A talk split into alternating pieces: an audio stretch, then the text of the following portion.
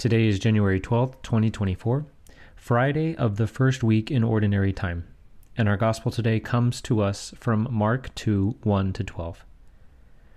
When Jesus returned to Capernaum after some days, it became known that he was at home. Many gathered together so that there was no longer room for them, not even around the door, and he preached the word to them. They came bringing to him a paralytic carried by four men. Unable to get near Jesus because of the crowd, they opened up the roof above him. After they had broken through, they let down the mat on which the paralytic was lying. When Jesus saw their faith, he said to him, Child, your sins are forgiven. Now some of the scribes were sitting there asking themselves, Why does this man speak that way? He is blaspheming. Who but God alone can forgive sins? Jesus immediately knew in his mind what they were thinking to themselves. So he said, Why are you thinking such things in your hearts? Which is easier to say to the paralytic, Your sins are forgiven, or to say, Rise, pick up your mat and walk? But that you may know that the Son of Man has authority to forgive sins on earth, he said to the paralytic, I say to you, Rise, pick up your mat, and go home.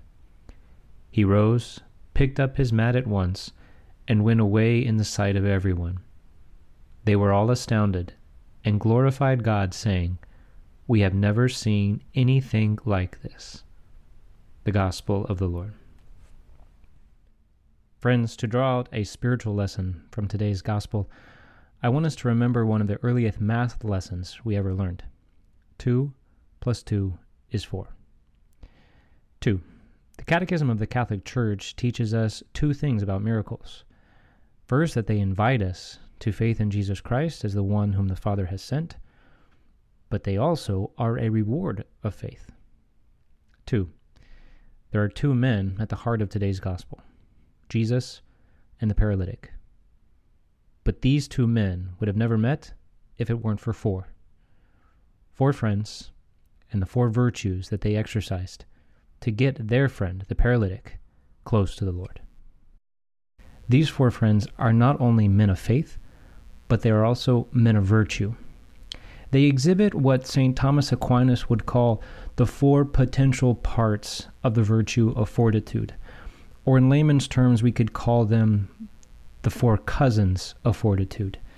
Just like your cousins are related to you not directly as brothers and sisters, but in an indirect way, so, also, potential parts or potential parts of virtues are related to a primary virtue, not directly, but in a secondary way.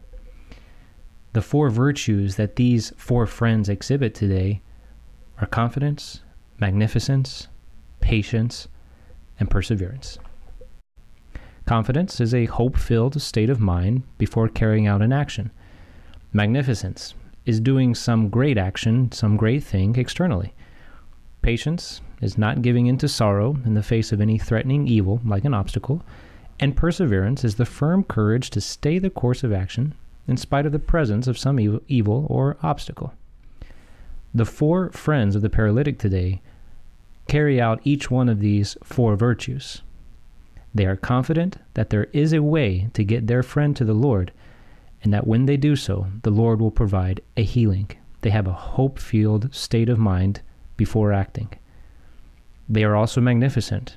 They carry out the great act of getting their friend to the Lord by carrying him on a stretcher. They are also patient. They don't give in to sorrow in the face of some threatening obstacle.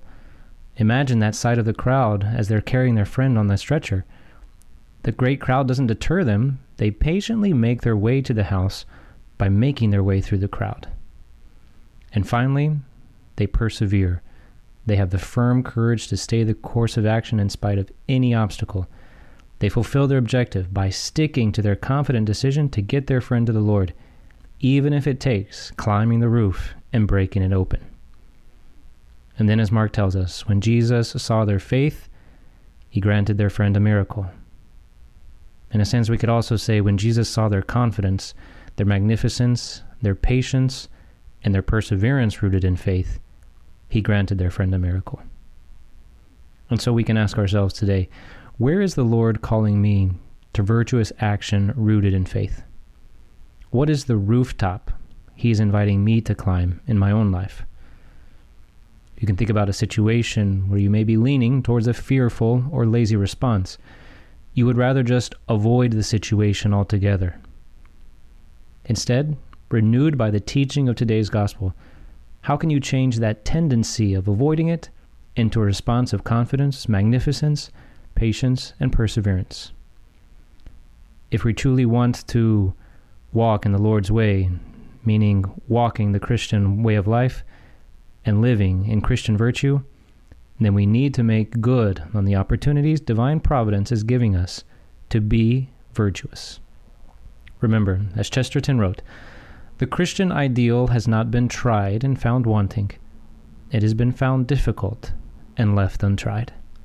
May God bless you. Thank you so much for listening. If you enjoyed hearing the gospel and homily, I invite you to share it with someone you know who may also find it rewarding, and also to subscribe to the Catholic Voice channel. Please see in the description below if you would like to receive a text message for each daily gospel and homily. Please also keep our missionary priests throughout the world in your prayers. Thank you, and God bless.